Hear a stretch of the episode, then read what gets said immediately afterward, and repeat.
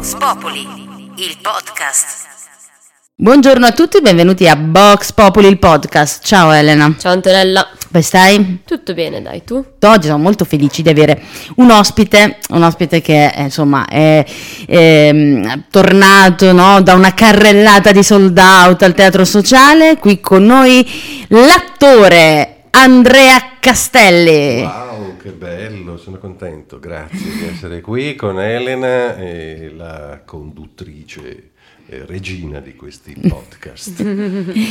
Beh, e allora Andrea, innanzitutto ti faccio i complimenti veramente per questa, questa un carrellata insomma, di, di successi uno dietro l'altro e tra l'altro per qualcosa per Soul, giusto? Soul sì. che è qualcosa che tu avevi già fatto, il tuo esordio se non sbaglio, no? Sì, ma ero giovane, biondo, con gli occhi azzurri, quindi sai, avevo anche un entusiasmo che andava oltre certe come si può dire, certe ingenuità che si facevano a quell'età, no? ma che con, con l'entusiasmo di, di, quei momenti, e quindi, sai, a, a 70 anni eh, rivederli mi, mi, aveva un po' spaventato no? l'idea poi quando sono stato lì, a parte una spolveratina di, eh, di, aggiornamento, dati i tempi che viviamo, perché ecco, bisogna pensare che questo che 36 anni fa, noi un futuro, seppure eh, malconcio, lo vedevamo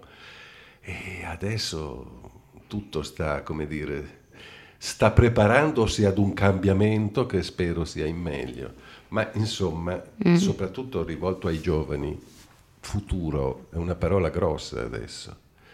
E io vengo da una generazione che invece aveva un futuro davanti, che era una cosa, eh, lavorare bastava scendere in strada a chiedere, lo trovavi, passavi in campagna l'estate e vedevi la raccolta delle mele, gridavi ehi, avete bisogno? Sì, vieni domani alle 8, cose così, capito? Nevicava, andavi in municipio, prendevi, ti davano un badile, ti dicevano qual era il marciapiede tuo, piuttosto che andare a scuola avremmo sparato anche fino a Verona, però voglio dire, per mille, duemila lire, insomma cose, ma era, intanto la vita era più semplice, i problemi erano meno, noi credevamo che eh, la tecnologia ci, ci, avrebbe facilitato la vita, invece ce l'ha solo complicata, a parte le, le cose, la mail, voglio dire però lo speed è già una, una forte complicazione, soprattutto per chi ha un'età insomma, avanzata, che dopo un po' si... che non è che, che non è pratico di tecnologia, no? Io me la cavo, ma mi rompo le, le scatole perché eh, mi sembra una perdita di tempo. Ecco, ecco eh, questo è il problema. Eh, a una certa età la perdita di tempo ti costa, ti pesa capito? Come i due anni del Covid. Mm. A 20 anni dici vabbè, passerà. A 70 dici speriamo di farcela, capito? Tutta qua la differenza. Non mi ricordo adesso perché sto parlando. Stiamo parlando del. Io credo che questo sia un po' il riassunto della parola remix esatto. accanto al nome ah, dello ecco. spettacolo Sol. Quindi Sol sì. è il monologo che il tuo monologo d'esordio di 36 anni fa, giusto? 36, sì. Eh, Pensa un po'. Eh, soul perché? Semplicissimo. Tutti mi chiedono: ma cosa vuol dire la nota musicale, il mm. sole? No, ero da sol, da solo, ah. hai capito? Un monologo che da noi qui ancora allora era l'86, non, eh, c'erano le filodrammatiche, c'era il teatro quello serio che veniva però da fuori, c'era una compagnia che faceva le cover, eh, cioè faceva eh, i classici, ma uno sul palco che raccontasse una storia non era qui da noi ancora visto. E io l'ho fatto non perché eh, volevo essere il primo, ma perché volevo sfidare me stesso a vedere se per un'ora e mezzo, e certe volte la tiravo a due, che adesso non si potrebbe più fare perché la gente dopo un'ora e dieci, un'ora e un quarto si, spa- si spazientisce. E però, eh, ecco, l'ho fatto, mi piaceva. A quell'età lì stare sul palco se ti piace ti devono tirare giù a schioppettate e quindi ecco riproporlo 36 anni dopo era il problema. Cioè che, che significato aveva? O vediamo le cose come le vedevamo allora per, di- per dire ah che bello allora, quindi mm, insomma, oppure eh, le confrontiamo ieri oggi.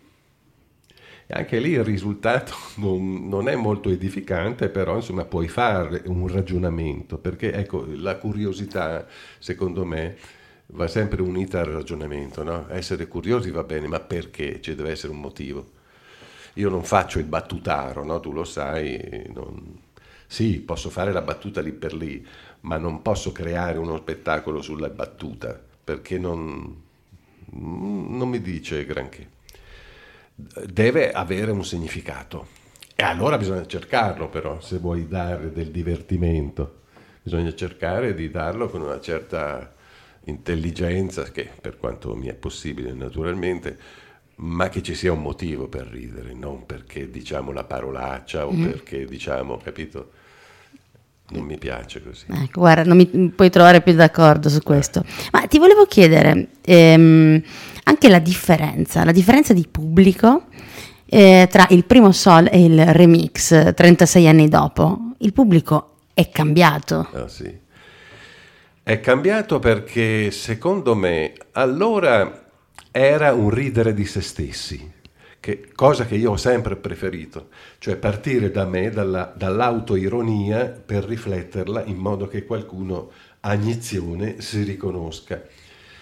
E quindi allora eh, scattò subito questa molla. Ah, è vero, è successo anche a me di odiare la matematica a scuola, per esempio. Adesso, eh, adesso è successo un fenomeno che mi ha commosso. Eh, Qualcuno in sala addirittura ha messo la lacrimuccia, perché di, dopo 36 anni era diverso ridere di quelle stesse cose. E non so come, come spiegare questo, questo sentimento. È nostalgia, purtroppo eh, la nostalgia non è sempre, anche se a volte può essere bella, una, nostalgia sana perché ti ricordi cose belle. Eh, io spero che sia questo il, l'aspetto che ha. E poi tanti giovani, io mi sono commosso quando è partita la sigla, che era Gianna Nannini, bello, bellissimo, che naturalmente 36 anni fa ci credevo. E è partito, sai, c'è un colpo di rullante, tom, beh, ecco, sul beh, il sociale è esploso. Io mi è mancato per un attimo il fiato, mia moglie Nicoletta tra le quinte si è messa a piangere, cioè, capito? E allora ti chiedi, sì, io avevo dei dubbi sulla, su quello che poteva rappresentare un monologo di 36 anni fa, però se questo è l'inizio, allora ci sta tutto. Eh sì, sì, ma ehm, allora, beh, innanzitutto la cosa che mi piace pensare no, di questo pubblico è una parte che non era nata quando tu hai fatto esatto. questo, questo, monologo la, la, prima volta e invece poi quelli che c'erano anche sì. la prima volta, che poi immagino siano quelli anche che hanno pianto di più perché condividevano con te il ricordo di 36 anni fa. Esatto, esatto, infatti c'erano dei ragazzi che non c'erano quando io ho cominciato a fare questo monologo, ma il papà, il nonno, gli avevano fatto vedere la cassetta, addirittura portati a teatro, poi quando facevo qualche altra cosa, quindi ho delle responsabilità in questo, in questo campo, nel senso che è bellissimo vedere dei giovani che vengono a teatro perché la sanno già, cioè questo non mi era mai successo, sapevano già le battute e avevano 20-25 anni quindi non c'erano, erano al di sopra di qualsiasi sospetto. E questo è commovente. Questo non me lo sarei mai aspettato quando ho cominciato. Anche se poi dopo in teatro ho fatto tante altre cose, eh, anche più impegnative, ho fatto i classici, ho fatto eh, cose serie, commoventi, il pallone rosso a Lugano, che anzi riprenderò come lettura a Milano in novembre. Mm al teatro, non mi ricordo, è un teatro, pensa che adesso è gestito da Giacomo Poretti, uno del trio Aldo, sì. Giovanni e Giacomo che avevo conosciuto a Milano tempo fa. E, e andremo a rifare questo. E quella è una cosa commovente, è seria, cioè non c'entra. Allora, un attore secondo me deve sperimentare varie chiavi per essere completo, perché altrimenti caschi in quelle semplificazioni giornalistiche il comico. Oh, capito? Sì. È come dire, non so, il nuotatore d'acqua. Cioè il comico, il comico è un attore. E quindi, però la curiosità che ti dicevo prima ti deve spingere a dire sì, d'accordo, è bello far ridere, è una grande soddisfazione vedere che diverti delle persone, intelligentemente sempre, e, e ti dà veramente un, eh, non so come spiegare, un brivido però sarò capace di farle commuovere perché la commozione è sia riso, tu lo sai meglio di me, che pianto. No, uno si commuove, ma se avessi un testo eh, drammatico, come sarei? Sarei capace. Io ci ho provato. Dal, dal monologo del Cermis del 2001 e, e mi, ti dirò che mi sono sentito... Eh, a casa anche in altri ruoli. E di questo sono contento per essere arrivato ad un'età che in fondo me l'avessero detto da giovane non ci avrei creduto mai, però l'ho fatto, ho provato, ho fatto una stradina mia piccola finché vuoi, però ho, ho avuto delle soddisfazioni, ecco tutto qua. Vedi quanto chiacchiero io se mi parli di teatro. Ma, ma beh, eh, eh, ti abbiamo chiesto di venire qui apposta. Eh, sì, sì. Ma invece eh, so che ti sei laureato in matematica. Mamma mia, che scherzo che mi ha fatto il professore, eh, come si chiama, Martini, che salutavamo, avevamo collaborato una volta per un'altra cosa molto più eh, semplice. Mi chiama, non mi è venuto il sospetto del sì, io ho intrattenuto un attimo i ragazzi appena laureati e poi a un certo punto mi sento chiamare, consegnare tutto confezionato, non so se dentro il rotolo con Università di Trento. Sono praticamente un honoris causa. No, ma infatti è interessante perché proprio prima parlavi no, della tua abilità in matematica quando sì, andavi a scuola mia. e ora sei laureato. Sì, sì, ma vedi è semplice in fondo, basta un po' di curiosità. No, 25. Beh. Sì, 25 era questo numero che è diventato addirittura l'altro giorno una podista, una ragazza che ha fatto una gara, sai, di quelle, una maratona, che le è capitato il 25, mi ha mandato la foto cioè, voglio dire, è diventato un numero eh sì. eh, che è mio. Cioè, eh. per i trentini, insomma, che hanno seguito, o anche a Bolzano, dove... Perché solo l'ho fatto, guarda, ho fatto in tutti i buchi, sai, una cosa impressionante. Allora, proprio buchi, eh. sono andato anche in certi buchi che non tornerei mai, però... Eh, quindi questo 25 che io ho sparato, ma la sai la cosa da ridere a proposito tu che sei napoletana? Mm. Allora, mio nonno materno ha giocato tutta la vita tre numeri all'otto e non sono mai usciti. Io che non sono un giocatore, però in fam- sentivo in famiglia questa storia del nonno. Quali numeri erano? 14, 25, 7, no, scusa, 14, 25, 36. Io, vabbè, questa storia l'ho tenuta lì per un po', poi un giorno dico, ma scusate, se provassi a mettere questi numeri. Allora, ho dovuto farmi spiegare eh, come si fa a giocare all'otto perché non, non è... E ho messo un terno. Poi, siccome mi avanzavano dei soldi, ho detto, vabbè, dai, Lambo, facciamo un ambo. E ho fatto 14 e 25 oh, è uscito Lambo secco, c'era ancora la lira, ho vinto, grazie al mio nonno, due milioni e mezzo. Ma dai. Sì, che allora due milioni, certo, sì. adesso, adesso sarebbero mille euro. Sì, sì. Che non mica li butto via, però insomma, Mm-mm. per dirti, ma perché ti raccontavo questo? Per la Cabala? Per il 25, ma tra esatto. l'altro tu sai che se adesso cioè, ci stanno ascoltando dei napoletani si giocheranno questi tre numeri, eh? Aia, sicuro, vero, sicuro al 100%. Beh, ragazzi, dai, se, se vi esce pens- fatemi un pensierino. Eh? No, e poi sicuramente, poi avendo, sai, familiari che mi ascoltano da Napoli, ah, te lo posso dire al 100%, perché se si sentono dei numeri è doveroso, cioè n- non si può sì, fare a meno. Eh, eh, io, vedi, io non ce l'ho questa mentalità come non ho quella del giocatore, per esempio, già giocare a, a carte non... Sì, so come funziona, però eh, se siamo poi in coppia, due contro due, me ne sento di tutti i colori perché sbaglio. Ma pensa, grazie al nonno poverino che non ha mai potuto, eh, io ci ho fatto subito un pensiero, nonno, dico grazie, ma come, come, posso adesso che non ci sei più ringraziarti? Perché ho voluto... Era una cosa che mi era rimasta un po' qua, no? Questo, quest'uomo contadino che tutta la vita zappa la terra e poi il sabato si gioca i numeri e non escono mai. Ma, è, eh... è, una commedia di De Filippo. Sì, eh? sì. Ma eh, cioè, tu sai anche, provo a chiedere, eh, come mai proprio quei numeri, cioè lui aveva qualche storia? No, questo no? non lo so. So che il nonno amava, pur essendo in una Trento cattolicissima, eh, amava eh, lo straordinario, una cosa che bisognava dire sottovoce allora. So che io non lo capivo perché ero piccolo, ma quando si parlava di fantasmi, di storie che piacevano ah, ai piccoli, sì. il nonno ogni tanto diceva eppure qualcosa c'è.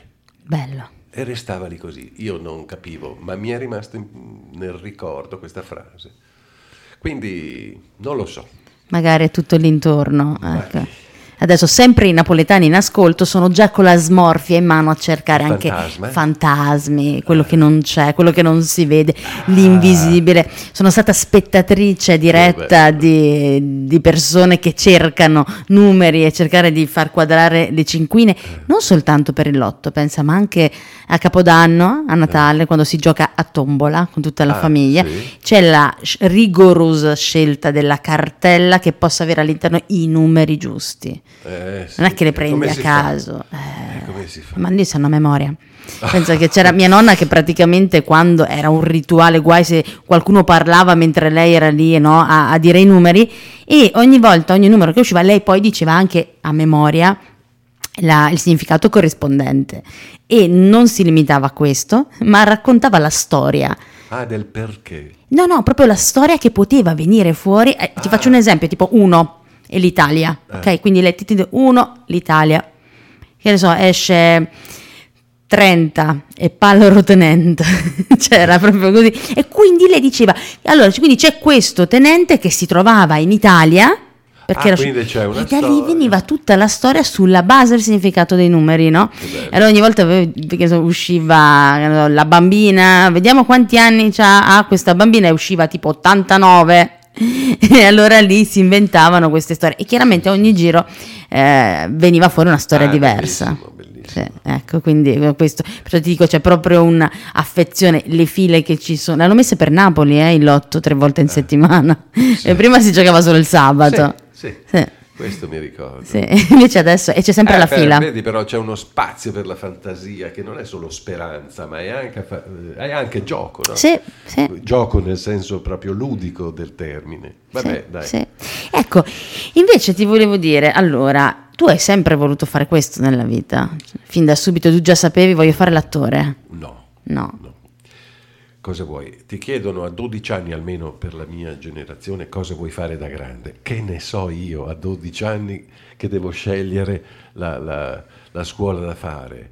Io volevo fare il capo dei pompieri, capito? Eh, eh, poi però io avevo un papà innamorato del teatro e questo ha giocato, ha giocato male, nel senso che la sera, io pur essendo piccolo non capivo, Papà si metteva le scarpe dopo cena, poteva piovere, ululare di vento, nevicare, eh, papà doveva andare. E dove andava? E la mamma mi diceva a prove, alzando gli occhi al cielo. Eh, ho capito cos'erano le prove quando, eh, un periodo che non avevano il teatro, venivano a casa a fare le prove nel grande soggiorno. Allora, sai, per un bambino vedere che arrotolano il tappeto, mettono, spostano le sedie, il tavolo e fanno posto, eh, presupponeva qualche cosa, una novità. E venivano questi signori adulti, io dovevo andare a letto perché ero piccolo e, signori, e sentivo dalla mia cameretta queste voci alterate no? che non erano, non sembravano le loro di prima e non capivo perché. E una sera, ma pensa un po' cosa mi ricordo, non so quanti anni avessi, tre.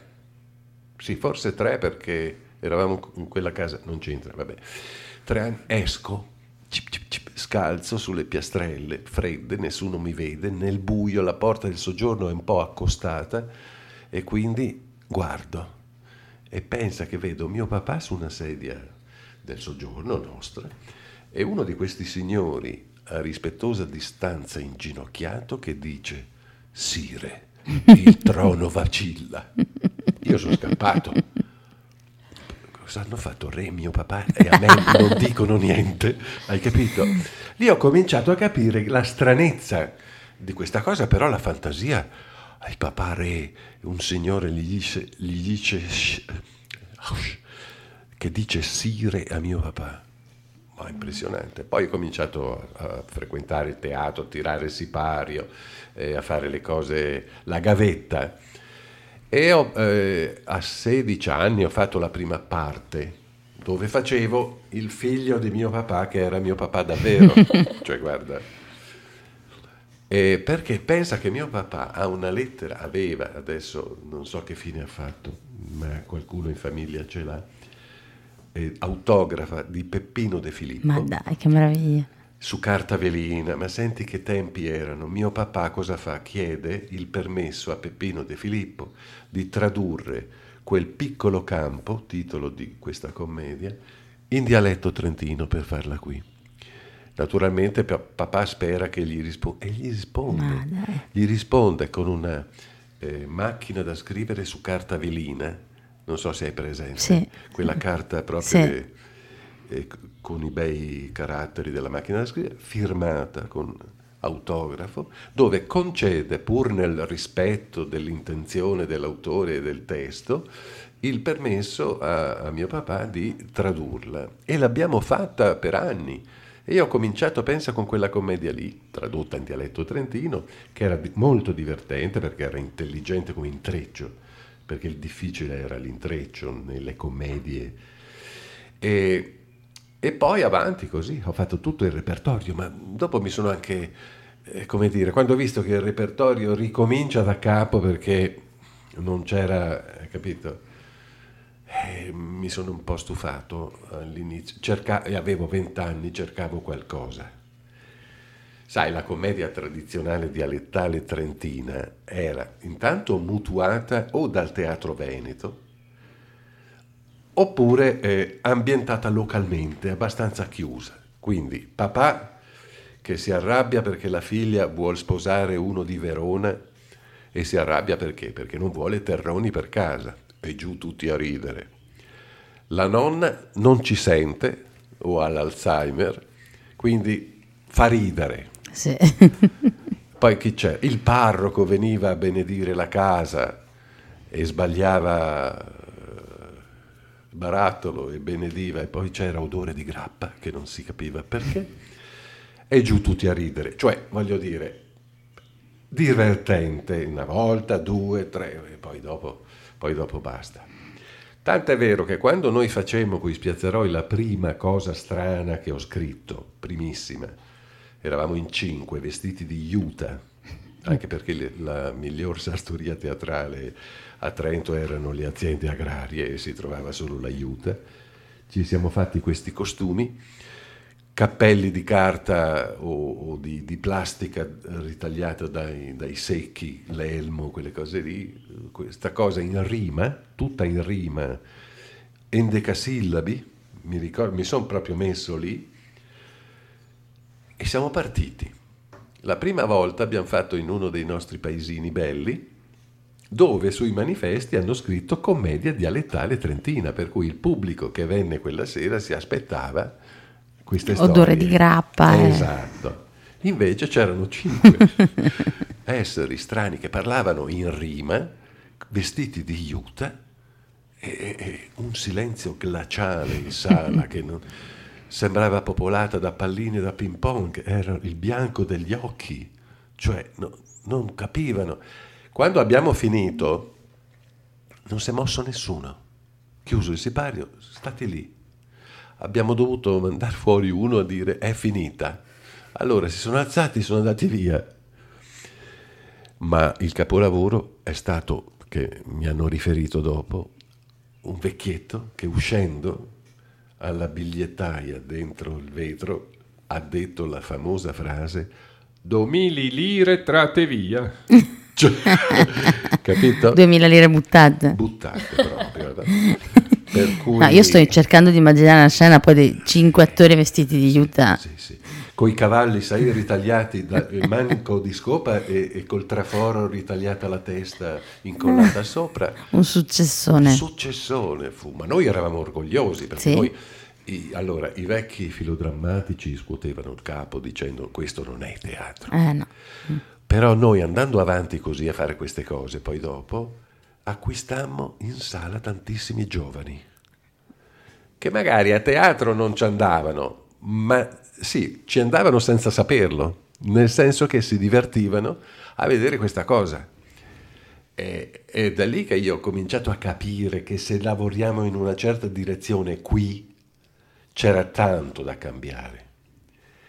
Ed è quello che ho cercato di fare, perché è chiaro, noi qui eravamo indietro, molto indietro, col teatro, cioè eravamo al teatro dell'Ottocento, con le commedie melense, con le melensaggini di certe situazioni che sì, ah, però insomma dai, ma le nostre belle montagne, i, nostri bei cori, sai, non si usciva, cioè era, si girava sempre lì.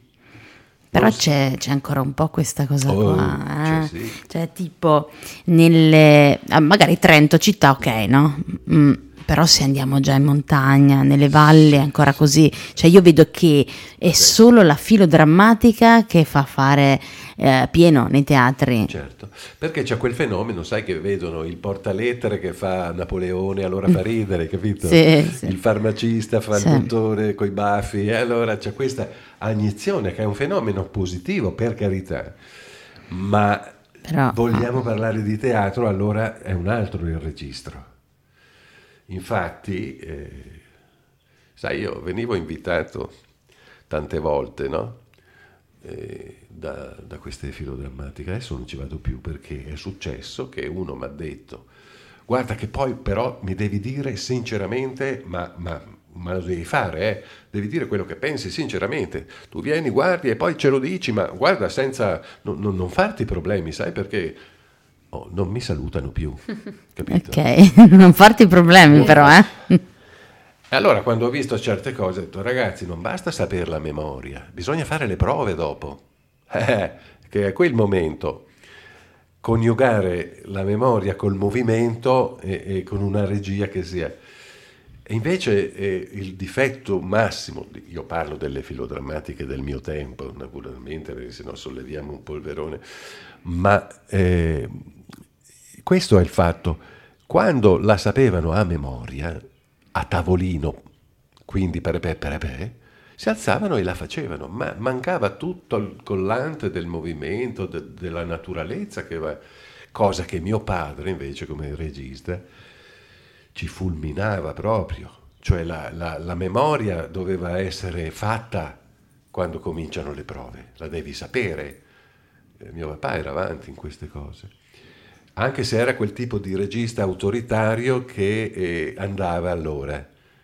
Del tipo papà ma perché devo entrare da questa se poi perché te l'ho dit me? Chiusi capito? mentre adesso prevale una certa psicologia del personaggio quindi il regista deve capire l'attore non solo il personaggio ma l'attore che va nel personaggio è, è un po' più eh, stimolante ora È, è più democratico sì, il esatto, teatro. esatto. Invece eh, lui, ma un po' anche Streller, mi- da quello che ho letto, era cioè eh, affidabili, esecutori perfetti, ma che non sempre sapevano perché. Però a volte, A volte, a volte, ecco. sai È che una tenta- la tentazione autoritaria, la metafora della vita questa è. È vero, eh, il teatro micromondo alla Eh, fine sì. non è altro che poi il racconto del mondo, per cui ci stanno che sia così. Però mi rendo conto che è veramente difficile, a volte troppa democrazia in teatro è, è No, no, no, faticosa. ma si arriva al perché te lo temi- Sì, si arriva sì, a un sì, certo punto. sì. Ecco, però è bello il, il prima, io che ho lavorato per esempio con Rifici, Carmelo Rifici, è bellissimo, erano delle lezioni di teatro il capire perché bisognava dirla in un certo modo anziché nell'altro. È chiaro che se dopo io insisto a dirla sbagliata, a un certo punto mi dice eh, fai quello che ti dico io. Sì, punto. sì. Eh. No, ma infatti in quel senso, proprio per entrare no, nel personaggio ci Esatto. sta. Sai Eh. cosa? Non esiste il buonismo in teatro, Mm. cioè non te la faccio passare perché, ma sì dai vabbè, Mm. se ti piace così, dilla così. No, questo no. Eh no, sì, anche perché poi il pubblico sente tutto e se ne Eh, accorge eh sì. che...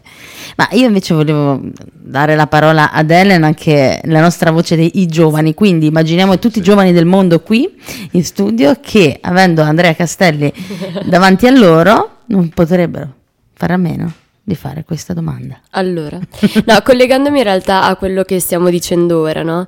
Eh, ovviamente fare teatro non è ripetere a memoria delle parti, ma è tutto un insieme di movimenti, di espressioni, di tonalità, no? E di emozioni.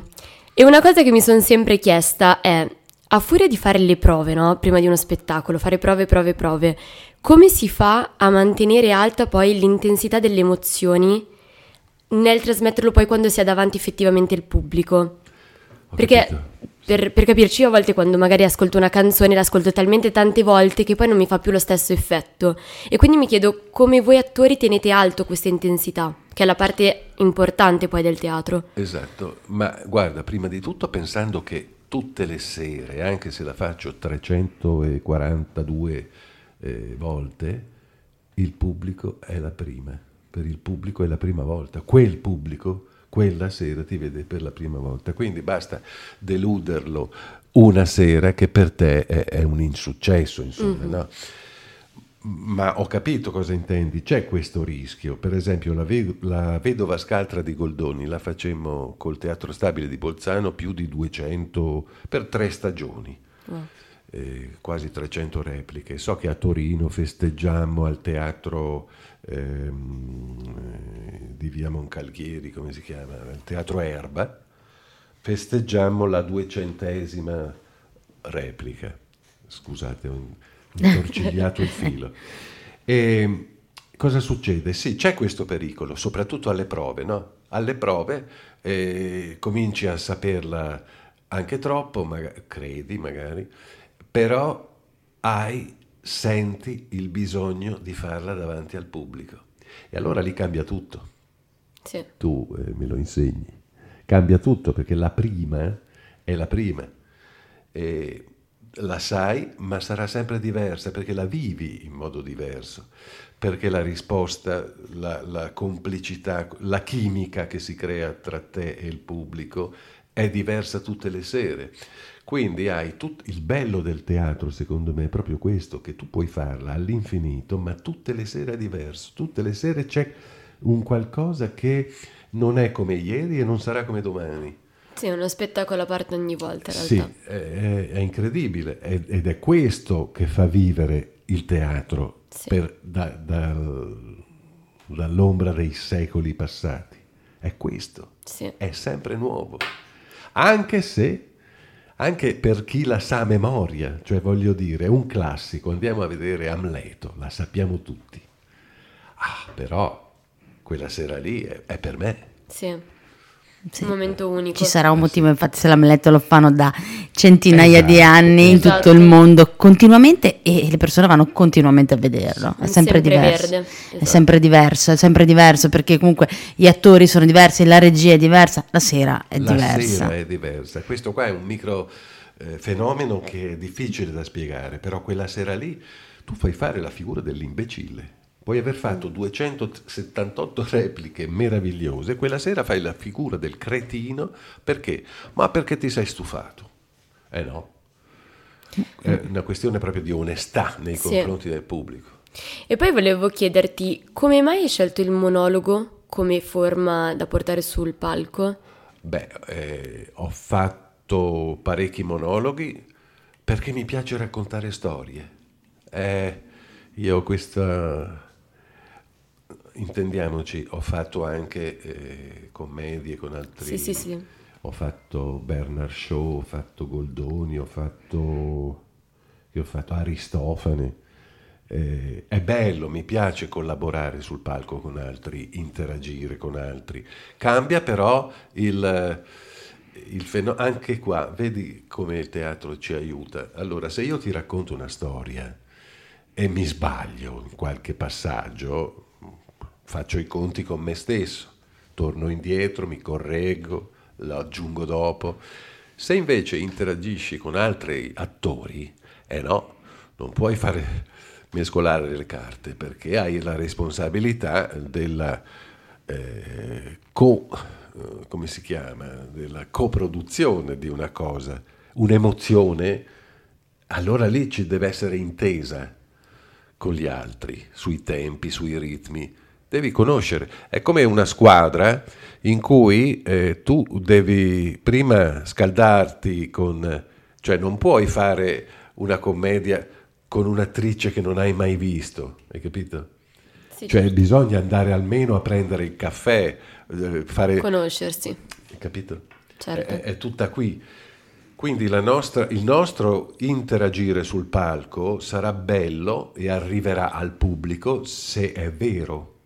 Che poi facciamo finta di essere Garibaldi o Cleopatra, è un altro paio di maniche ma la nostra chimica deve arrivare in sala perché noi siamo due attori che ci piacciamo, ci collaboriamo, lavoriamo bene insieme. Certo. Allora questo, sai, fa fare un salto subito di qualità. Sì, più che altro tipo penso che il monologo è una forma semplice, nel senso sei tu da solo sul sì. palco. Poi ho visto magari su YouTube qualche video, a parte che tipo tutti vecchissimi, quindi vedi anche il pubblico con lo stile degli anni 90 eh, e quindi sì. era super tipo storico come video che stavo guardando.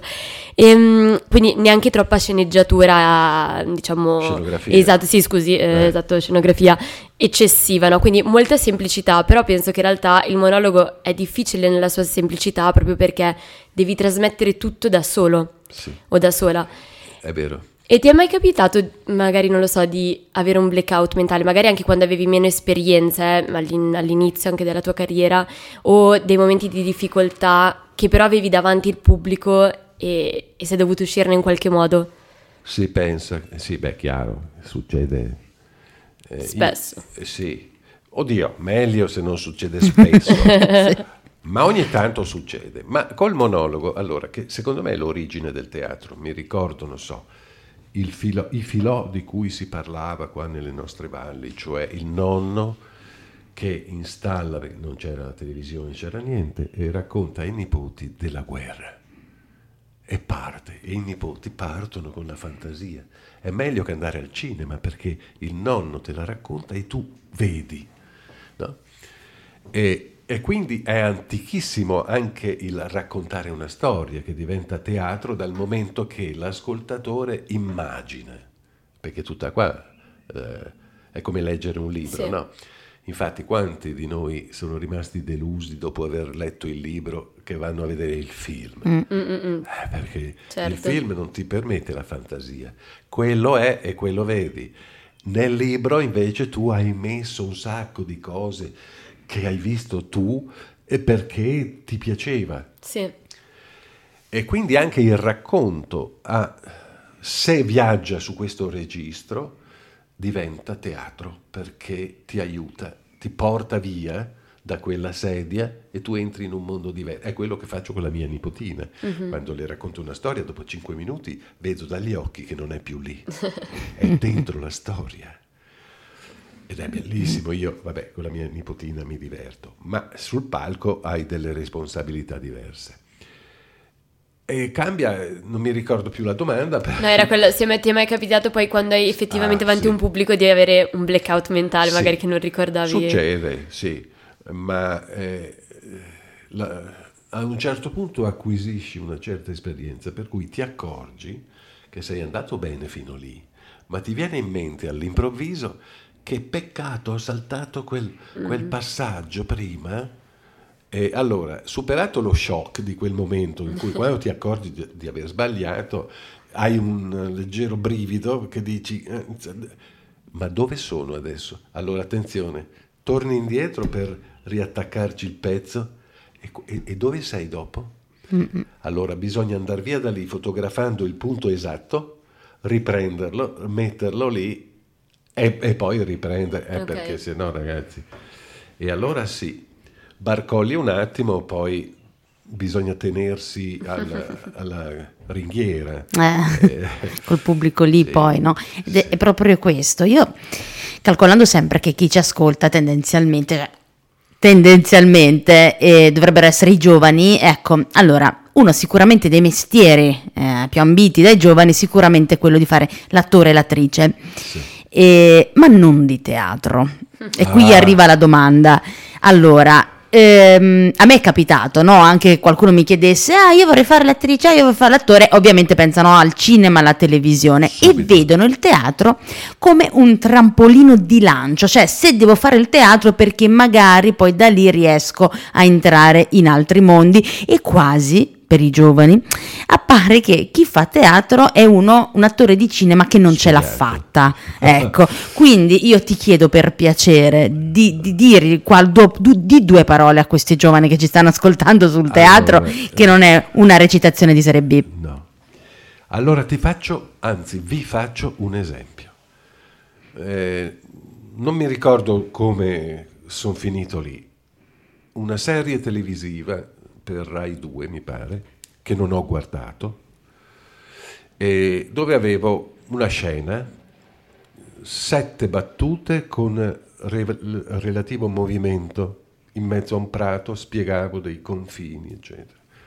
Cosa è successo? Mi mandano il copione. E io che vengo dal teatro studio a memoria le battute. Cioè quando sono lì alle 9 di mattina, le mie battute le so. C'era un famoso che aveva fatto un'isola e aveva vinto in un'isola e era lì perché era bello. E io dovevo recitare con costui che non aveva studiato. Perché? Perché era bello. Lui ha guardato il copione al trucco ecco ha provato a leggere. Facciamo questa scena col movimento. L'abbiamo fatta 23 volte. Una perché lui si sbagliava, due perché sbagliava lui, tre perché il cavallo, perché uno tossiva, perché... eh, 23 volte. Va bene. Alle 6 di se- al tramonto del sole, perché eravamo in esterni, quindi bisognava chiudere, Finalmente questa scena riesce. Lui l'ha imparata perché a forza di sbagliare si impara, però quanto tempo abbiamo perso? Lui veniva dalla televisione. La televisione è una cosa micidiale, ti inscatola, ti fa credere che il successo è lì e invece sei un povero pirla, perché non studi e lo studio è importantissimo a fare questo mestiere. Arriva il regista, è stralunato, mi guarda, perché io l'ho fatta 23 volte sempre uguale, ma non perché sono bravo, perché ero stufo. mi guarda e mi fa, Au, tu fai teatro? Eh sì, gli ho detto, e beh, si vede. Cioè, hai capito? Sì. Allora, avremmo risparmiato eh, mezza giornata, perché costa fare, tu lo sai meglio di me, perché io, con la mia abitudine di teatrante, mi ero preparato bene e ho fatto la mia porca figura. Questo era bello, faceva tenerezza, però a un certo punto volevano tutti ammazzarlo, perché sono venute le 6 di sera dalle 9 di mattina, perché sai che nel cinema tra un verso e l'altro insomma, si aspetta tanto. Non è tutta colpa sua, ma è colpa di questo sistema che ti fa credere che se tu sei bello, vai in televisione, sei figo, vinci. Vinci subito, vinci tutto. Cioè non c'è più la gavetta, non c'è più eh, l'amore per uno studio, anche eh, per capire. Cioè come, come fai a fare un, un, eh, personaggio se non sai né la storia, ma non solo del- di quel personaggio, ma come sei arrivato lì, eh, cosa c'era prima di te, il teatro, il ci- anche la storia del cinema è interessantissima perché tutti gli attori di cinema, di, di teatro allora, che facevano il cinema, venivano dal teatro, quindi erano dei signori attori. Adesso uno vince il Grande Fratello e, il- e l'anno dopo fa un film. mamma mia Ma chi guarda, sei? Persino Fedez hanno fatto recitare una No, no, serie. no, cioè, no, te non- dico non te. bestemmiamo, per favore. Ma sai che quello che hai appena detto mi eh, ricorda proprio nella precisione, totalità proprio eh, del, del concetto, quello che ehm, aveva anche detto, ho avuto l'occasione di intervistare Giorgia Trasselli che è attrice teatro e soprattutto conosciuta perché per vent'anni lei ha fatto la tata in Casa Vianello. Eh. Che era la tata di Sandra Raimondi e lei è conosciuta per quello, quando in realtà è una grandissima attrice teatro, Eh, bravissima. Adesso è in tournée con Alda Merini, non fu mai una donna addomesticabile e, mm, e lei è un'interprete straordinaria. Però tutti sa, è la tata della Mondaini, quando in realtà invece è una grande attrice, ma di teatro e eh, anche una grande attrice di teatro. Scrive questo libro, che è appunto in occasione di questa uscita che, che ci siamo viste, si chiama Scusi, lei fa teatro? E lì torna proprio no, a, a pennello con quello che hai appena detto. Questa è la frase che le ha detto Raimondo Vianello quando le ha fatto il provino per eh, Casa Vianello. Perché appunto si era trovata davanti a questa carrellata di persone che facevano il provino, ma mm, arrivata lei fa il provino e Vianello in tre secondi ha detto: "Ma Scusi, lei fa teatro. Eh, sì. Ed, è, ed è proprio lì. Eh, sì, si vede subito, secondo me, ma non perché in quel caso ero io, è che perché io ho fatto quello che bisogna fare, che sapevo che bisognava fare. Cioè, eh, vabbè, vedi, io, Giorgio Gaber, era un cantante che io, ragazzino, eh, come dire, amavo perché era allegro, la torpedo blu, popi popi, ecco. Ma la sua intelligenza, per esempio, è stata quella da un certo punto di dire proviamo a fare teatro anche con la musica, il teatro canzone. Ecco che allora diventa geniale, perché tu sei lì. Gaber non so se ha fatto cinema. Non- In televisione, perché sì, poi l'ha portato in televisione, che all'epoca sì, poi era. certo. Oh, Però voglio dire, un cantante che si dà al teatro vuol dire che aveva una curiosità speciale, perché l'uomo era speciale. E ce ne so. Io ho conosciuto anche adesso, vabbè, a parte Dario Fo che era il mio maestro, io sono sempre stato a Roma, eh, l'ho conosciuto tanto bene. E una sera venne proprio Gaber, che allora però non aveva ancora, faceva il cantante. Quindi io lo vidi così come, ma guarda, conosce Dario Fo, un cantante di Sanremo, mi pareva insomma un po'. Poi dopo ho capito perché lo frequentava, perché Dario Fo ha- è stato il capo squadra di una generazione di attori. E ho conosciuto anche Gianni Agus, ti dice niente questo nome? Gianni Agus era il capo, temutissimo capo, di Fracchia, ok. nel- in quella poltrona. Sì, sì. Lui ha cominciato a fare teatro da ragazzino, a tirare il sipario. Cioè, oggi capisco che i giovani vogliono bruciare le tappe perché vedono un futuro un po' confuso, quindi o tutto, o tutto subito, Sì. eh, o se no faccio qualcos'altro. Però non c'è più l'amore per la gavetta, per lo studio, per capire, per rubare. Ecco, Dario Fo mi diceva sempre, sì, falle pure le scuole, falle pure, ma impara a rubare dai bravi, perché è lì la scuola, perché non basta copiare, eh? bisogna essere capaci di copiare il buono e, e di capire perché. E, e- io sono, mi sono infilato in questa scia, nel mio piccolo per carità, mi sono messo in questa scia per capire come funzionano le cose. Dario Fo mi ha sempre, cioè mi hanno portato al cinema Modena, che ero in quarta magistrale, a vedere Mistero Buffo. Allora, a scuola, non è che ti spiegavano cosa andavi a vedere. Dicevano domani a teatro, yeah, tutti contenti perché pur di non restare in classe, capito?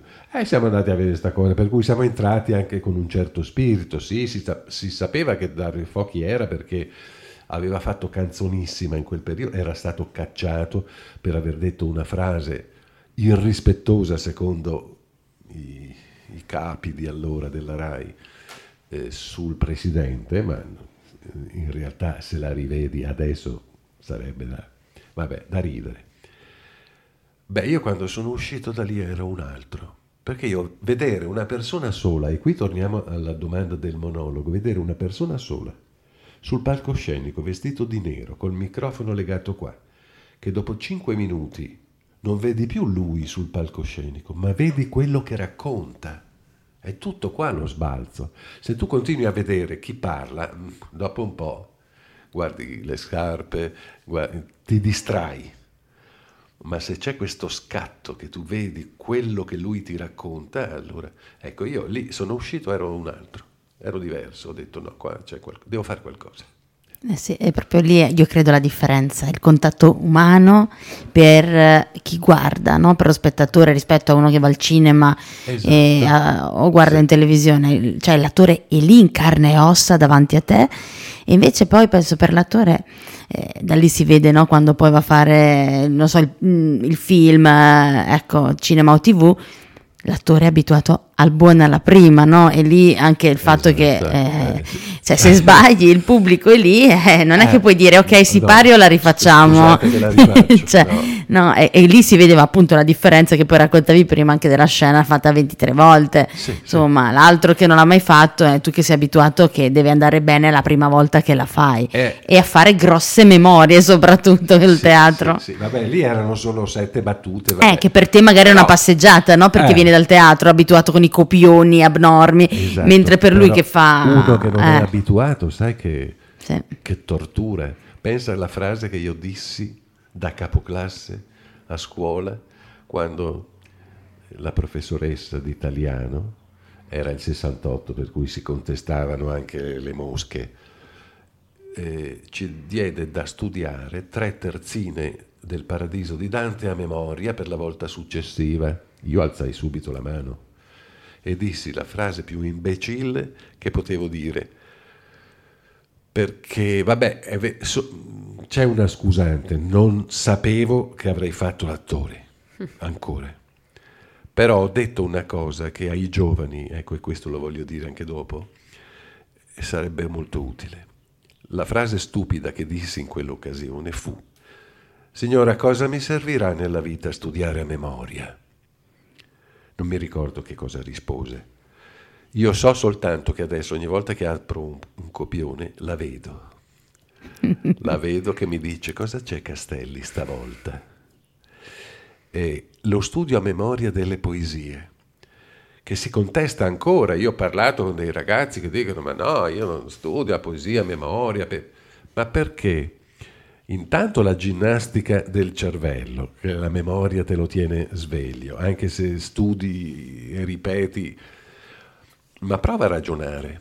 Io ho capito il canto notturno del pastore di Leopardi, com'è il titolo giusto? Aspetta, il... Alla luna forse? eh, no, il, il canto... de- ah no, Sì, proprio sì. il pastore, ok. sì, Eh, adesso Adesso lo cerchiamo. eh, scusatemi. è troppo per me conoscere il titolo. Guarda, Lo scolare. allora, a scuola mi hanno fracassato i maroni, Canto notturno di un pastore errante. errante, Ah, eccolo qua. Errante.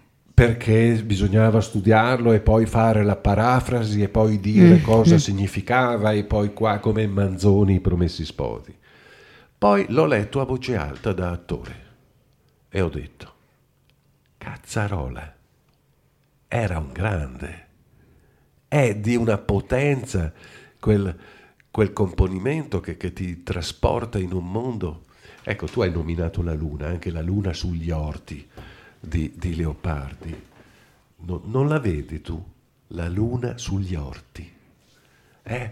Quindi, sai, la voce, eh, impostare la voce, sapere trasmettere. È chiaro che al ragazzo a scuola che dicono domani mi, mi studi da A eh, a memoria, eh, allora vado fuori e parapè, parapè, parapè, se la so te la dico su e prendo anche un bel voto. Ma eh, non è questa la strada magari ci vorrebbe un po' di teatro a scuola, perché eh. se la leggi magari eh, in classe, invece di dire tu Giacomini quarto banco lì leggi, e questo poi come te la leggi? È normale che la ridicolizza, la rende noiosa e Qualcuno per me... ride magari. Sì, sì. sì. Invece prova a immaginare qualcuno no, no. Uh, predisposto, preposto a fare questo che magari appunto io, sei un attore, sì, eh, te la fa ascoltare. che da giovane, ti- insomma, dai, ma solo come ginnastica mentale, se proprio vogliamo escludere il resto, ma pensa un po' a ricordare, a saper poi citare una, eh, Foscolo. Eh sì, Forse dopo... perché della Fatal Quiete tu sei limango. Eh sì. Dopo quando cresce Eh sì, è vabbè, figo, sì. no? Direi, eh, ti faccio la citazione poetica. Oh mio Dio, oh wow. Anche soltanto per i ragazzi, ecco, anche solo per i ragazzi che tipo vogliono conquistare qualcuno, insomma, Forse perché tu, hai capito? eh, Eh, tu sei cioè, limago. Vedi? Eh, appunto, ma immaginati, io sono già innamorata. Sì, cioè, basta che capito? non gli reciti, hai i fusi come non attacca. Madonna, ma mi fa ricordare quando studiavo recitazione che come la mia insegnante usava questa poesia per fare per il diaframma era- e dovevamo dirla così ehi fu e sì come i mobili io l'ho odiata quindi questa Sì. cosa ed era sembrava l'accademia militare in cui tutti in fila tutti tu rifalla no perché sei uscito fuori dal gruppo quindi da capo ehi tu beh", basta. e non la Eh, capivo vedi, eh, quella vedi. poesia però mentre la dicevo così No, no, Cioè. non sai voglio dire. Anche come disciplina il teatro, cosa ti insegna? Intanto la puntualità, eh, la disciplina verso te stesso, ma anche verso i colleghi che lavorano con te. Quel discorso che ho tentato di fare prima, no? Cioè non puoi fare l'indipendente, cioè perché fai il monologo. No, un momento, ti devono rispondere, bisogna interagire. Ma la respirazione? Eh? Adesso io parlo nel naso e per forza perché col raffreddore che ho fatto devo respirare di bocca. Però il diaframma, uso del diaframma, uso della voce, l'altra voce che abbiamo e che non usiamo mai, no? Dove sono? Queste quante cose imparerebbero i ragazzi Sì. adesso con una disciplina teatrale? Anche non serve che poi vadano a fare gli attori ma conoscere il proprio corpo, come, come si respira correttamente, come ci si muove, no? sì La naturalezza anche, è il suo opposto, ops, il microfono, è il suo opposto. La naturalezza per come ci comportiamo a teatro, eh, a teatro quando vai sul palcoscenico vuoi fare le cose meglio di come le fai a casa ed è lì che sbagli. Cioè spostare una sedia, quante volte l'abbiamo fatto? Miliardi. Ma se devi farlo sul palcoscenico vuoi farlo meglio. E allora diventi ridicolo. Perché come si fa a spostare meglio una sedia? Cioè, questa è la... Sì, è vero, è vero. Si dà meno per scontato quando sei sul palco, pensi che Quindi ogni... bisogna togliere, Sì. togliere, togliere per arrivare a fare quello che facevi prima, però con la consapevolezza. È Sì. tutta, tutta qui. Essenziale, l'essenziale, no? Allora, ehm, in chiusura, visto che molti pro- probabilmente te lo hanno chiesto centomila volte, c'è la quinta replica. No, cioè forse a Bolzano, ma non so ancora. Sì, direi No, che... invece, invece c'è... No, perché... io- Basta. no, commosso, Sì, affettuoso, però- però basta. Anche a massa. Sì. No, farò qualcos'altro sicuramente, appunto ho in programma una ripresa, sì, eh, però di un monologo eh, che ha una storia diversa, che è Pio, cioè la storia dei due amici che, che cascano nel presepio del professore, che fanno un viaggio bellissimo, secondo me, però ha dei contenuti, cioè non è la storiella, è un viaggio. E come tu sai, tutti i viaggi, insomma, non è importante la meta, è come fai il viaggio, cosa succede durante. Poi ho questa cosa con eh, Angela De Mattei a Milano. Senti, senti come il mio naso? Mamma mia, spero che mi passi. E poi vedremo, insomma, progetti ce ne sono.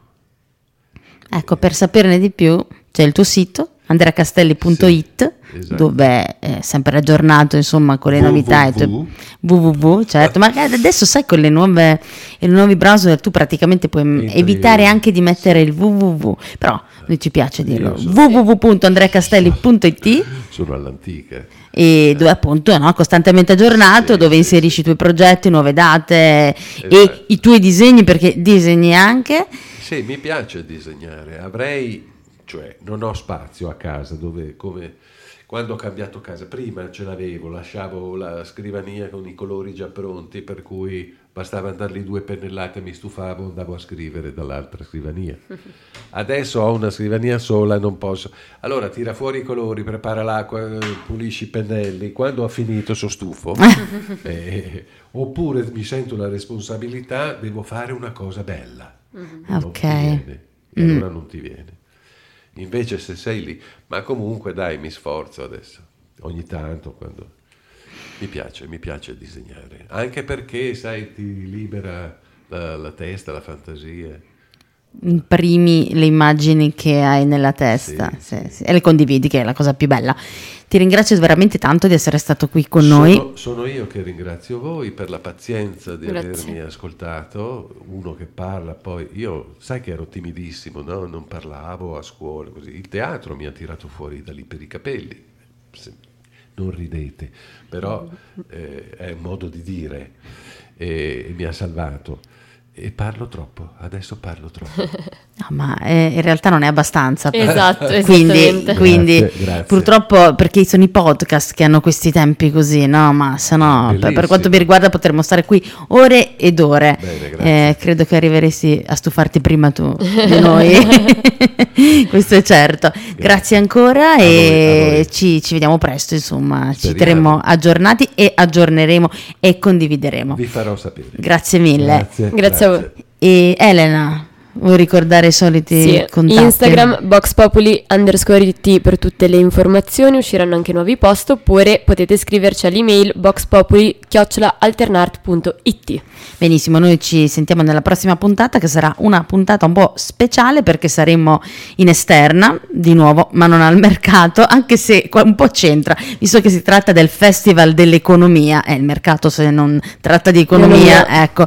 Quindi saremo al Palazzo della Caritro in via Calepina al- per il tema Il futuro del futuro e parleremo, guarda un po', di futuro. Alla prossima! Ciao Antonella, ciao a tutti.